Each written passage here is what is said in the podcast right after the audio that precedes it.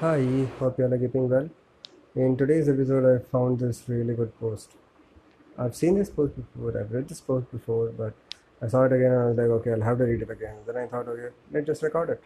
So, this user, Mind Blowney, said, In other news, today I found out that Eddie Redmayne has a degree in art history, and for his diploma, he wrote a 12,000 words analysis of a picture that's basically a blue square on a black background.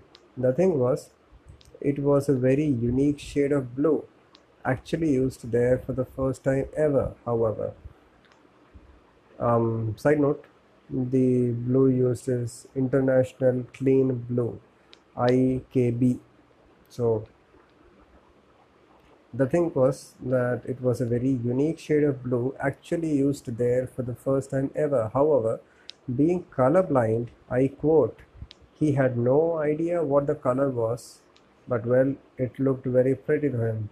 And somehow, I find this very uplifting. I mean, you can pull something like that off. Write a 12k word thesis on a color you don't even recognize properly.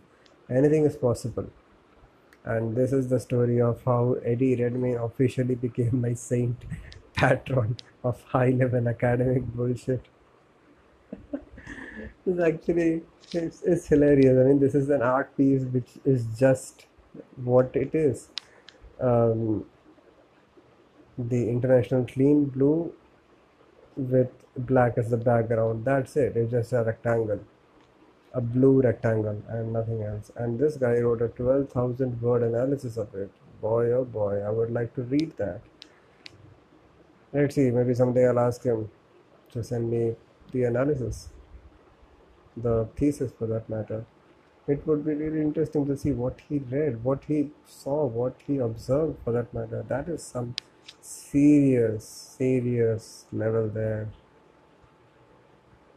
So that was something which I had in mind, and that is what I talked about. And apart from that, I'm reading a brief history of seven killings. I've completed, let's say, approximately a fourth of the book, or maybe a fifth of the book. Still, there are many many more pages to go, but let's see how it goes. And adios for now, and Sandria Sikri.